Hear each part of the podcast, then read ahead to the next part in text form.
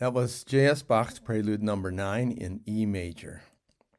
And I chose to play it on the organ, one of the organ settings on my keyboard, because there's a, um, there are several voices that hold through, and you can't hear that on a harpsichord or on a, or on a piano.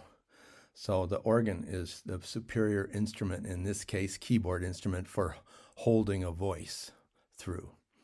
Anyway, welcome to podcast number forty-five.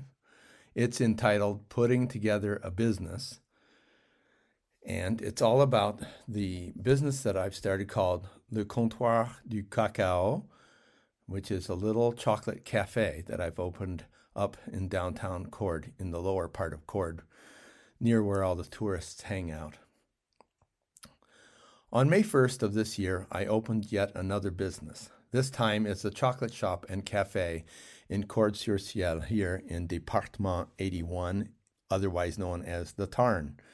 I've opened five businesses in my life: a restaurant bakery in an old Victorian house in East Austin, Texas in nineteen seventy-eight, a restaurant, a separate bakery uh, in West Austin, Texas in nineteen eighty, a restaurant bakery in San Luis Obispo, California in two thousand four, and a chocolate shop also in San Luis Obispo. And and now here I've opened a chocolate cafe in Cordes sur Ciel.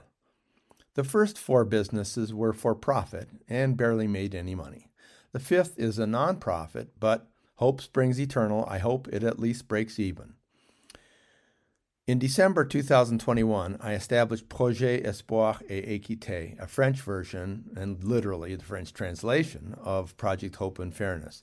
I did this because uh, since we moved to France in two thousand eighteen, I've wanted to push direct trade chocolate into the European market. I couldn't do it as Project Hope and Fairness, as I couldn't open a bank account or buy insurance in the name of an American nonprofit, so I had to establish a French nonprofit. In December of two thousand twenty-one, I submitted the paperwork to establish an association but non lucratif, which is French for nonprofit. For all of two thousand twenty-two, I designed, packaging, manufactured chocolates using dark and milk chocolate made by Socoplan, the agricultural cooperative that Project Hope and Fairness funded back in two thousand nineteen, and equipped uh, them with appropriate machines. My efforts focused on selling wholesale chocolate products to local businesses. However, after a year of distributing samples to restaurants, tea and coffee shops, and supermarkets in the nearest city, Albi, I decided that wholesale is not the way to go. It became apparent to me that one should develop a brand in a retail space first that gains recognition before attempting the much more challenging uh, prospect of of Um, selling wholesale. So on April fifteenth, I started renting twelve Avenue du onze Novembre nineteen eighteen, which is Armistice Day, twelve Avenue of eleventh November nineteen eighteen. Uh, that's Armistice Day for the First World War. Practically every city in France has a street named after the, this Armistice Day. We called the shop Le Comptoir du Cacao, or the Chocolate Counter, Uh, and we opened on May first, which is also known as Le Jour du Travailleur, the Day of the Worker. The back half of the space is devoted to production and the front half to sales. The back half has two refrigerators, two freezers, two production tables, an oven, mixer, microwave, and dry storage. It is separated from the front half by a very nice wooden divider, in front of which are three pieces of furniture for displaying product and holding coffee and tea machinery. The counter has five bell jars with five different products: meringues with chopped chocolate, chocolate mendiant and candied orange peel, buttery flaky palmiers, cookies made with buckwheat flour that are gluten-free but contain orange and chocolate and hazelnuts, and fudgy brownies topped with butterscotch icing.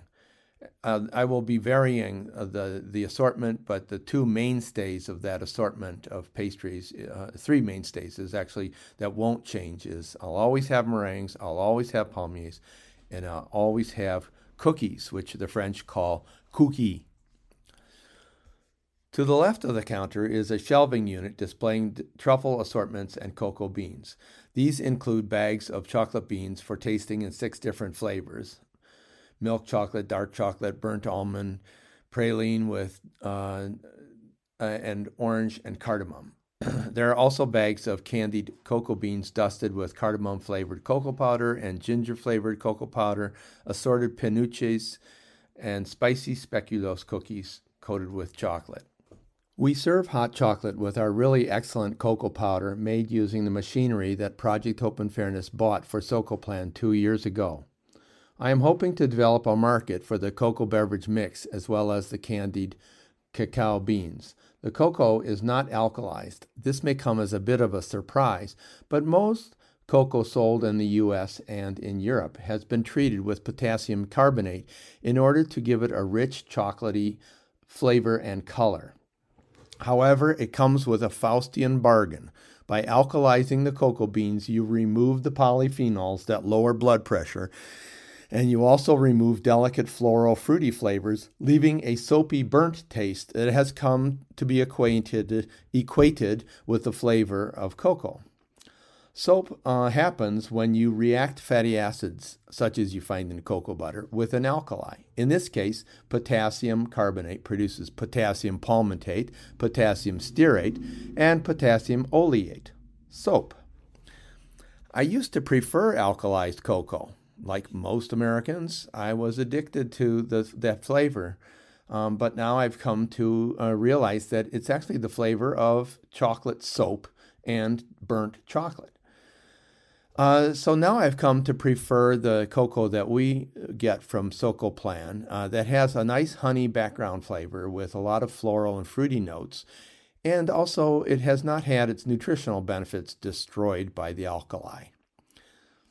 As for the candied cocoa bean, I first encountered them in Peru and then in a chocolate shop in the Abidjan airport in Côte d'Ivoire. I was quite impressed with their delicate sweetness, which is perfect for a diabetic who can tolerate low levels of sugar, and the myriad of fermented cocoa flavors contributed by a bean that has not been ground into chocolate and then doused with vanilla. Candied cocoa beans are perfect accompaniments to cocoa, tea, or hot chocolate, as well as juxtaposed to creamy desserts. To make them, you first roast fermented dried beans in order to develop the chocolatey flavor and loosen the skins. Then you peel away the skins by hand, boil the beans in a sugar syrup until the water evaporates, leaving behind a crusty, sweet surface. This is the same technique developed thousands of years ago in Persia, India, Egypt, and the Middle East to create what we now call the Jordan almond, which was served at weddings in ancient Rome and in Europe during the Renaissance. Jordan almonds are coated in a candy glaze, but candied cocoa beans are coated first in a thin layer of chocolate and then powdered with cocoa powder. Le Comptoir du Cacao sells them in three flavors: nature, that is, without any added flavor, just the chocolate flavor, or co- uh, ginger, or uh, cardamom.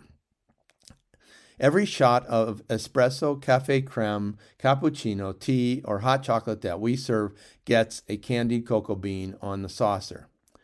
French cafés, that is, the, the businesses that sell café, uh, French cafés serve their hot beverages with in, four alternatives. Alternative number one is nada, nothing.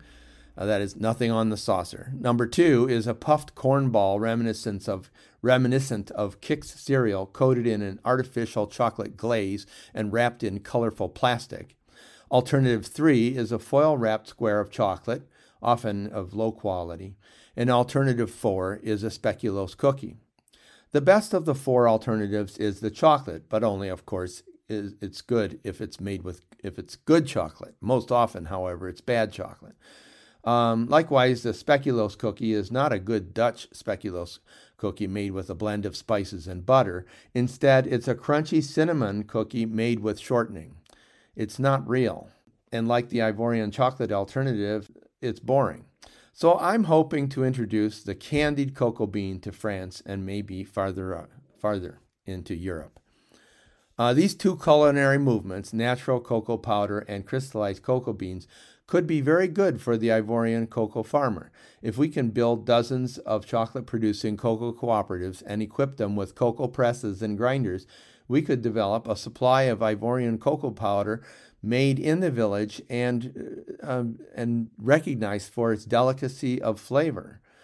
Likewise, with the roaster used uh, in the process of making chocolate, these villages can lightly roast the cocoa beans, and employees can peel the beans by hand, coat them in chocolate they made themselves, and dust them with cocoa powder that they also made themselves.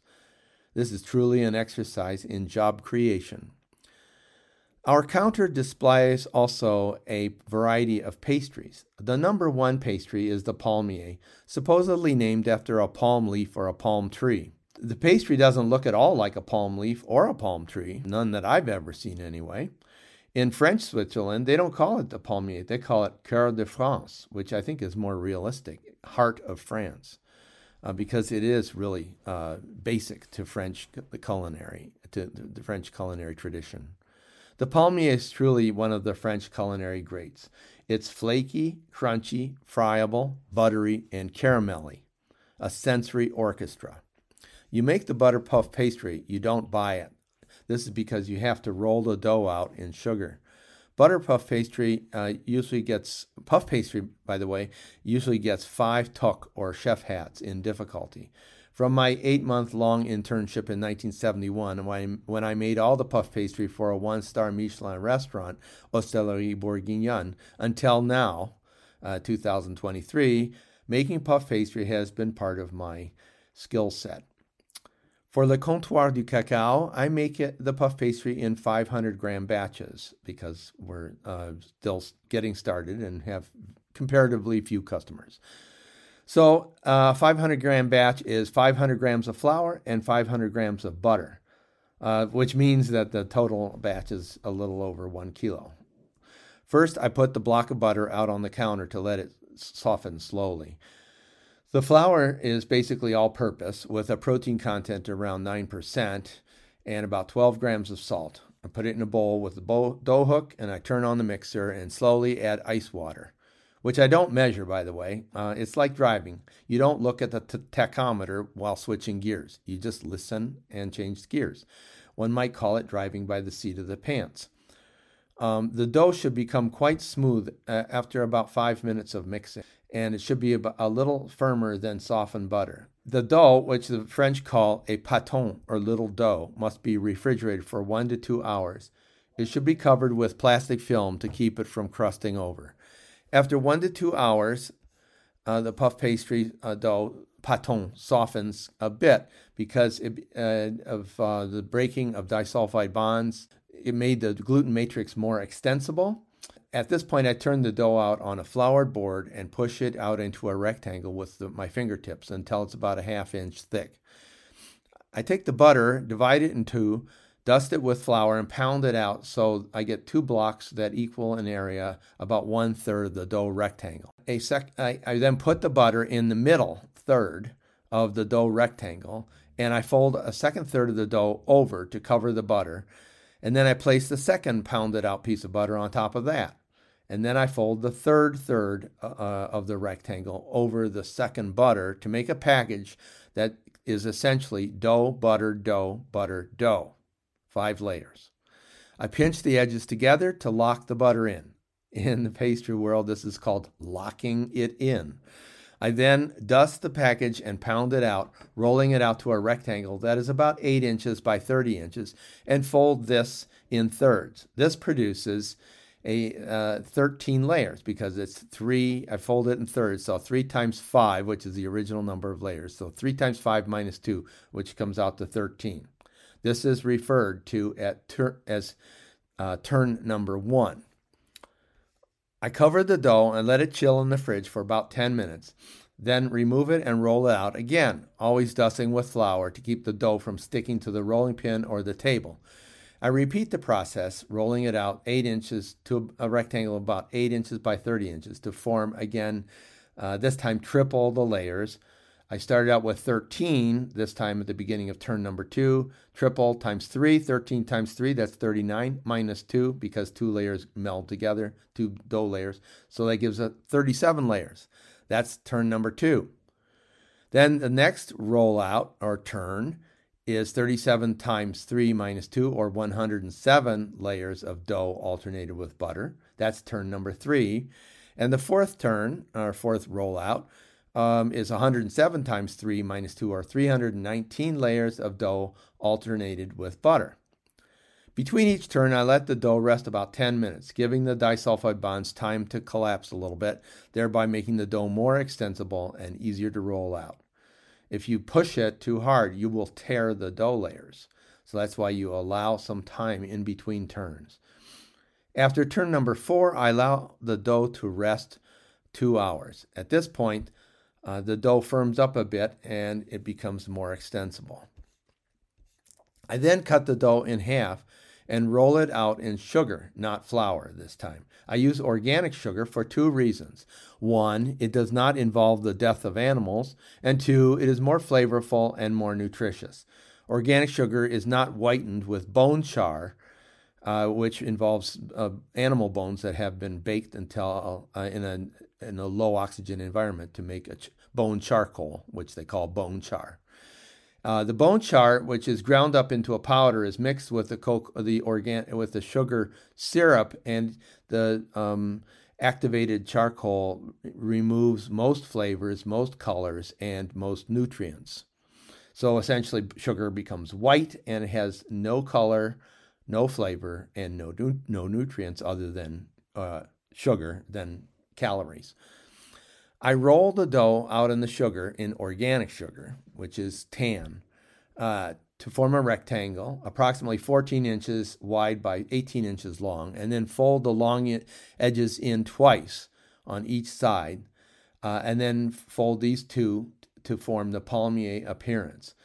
Um, then I repeat this process with the second piece of dough, and I put both rolls back in the refrigerator for about half an hour to allow them to set up, become firm. Then these slices, then I slice them across uh, about half an inch thick, no thicker than half an inch, otherwise they will not bake properly. And I stand them on end uh, in a four by four pattern on a half sheet pan, the domestic size sheet pan, and bake them at three hundred seventy-five degrees. After about twenty-five minutes, I flip each palmier over and bake it on the other side until they are firm in the center and not burnt at the edges. They should develop a rich caramel appearance, which gives them the best flavor. Well, that's it on the Comptoir du Cacao for now. The next podcast is going to be after our upcoming trip to Côte d'Ivoire. So Peggy Bates and I, Peggy's on the board of Project Hope and Fairness, uh, we are going to Côte d'Ivoire next June eleventh. Uh, we will be arriving in Abidjan that evening and the next day traveling to the town of Ndusi, which is ninety minutes northwest of Abidjan. There we will set up the mini chocolate factory and start a batch of chocolate.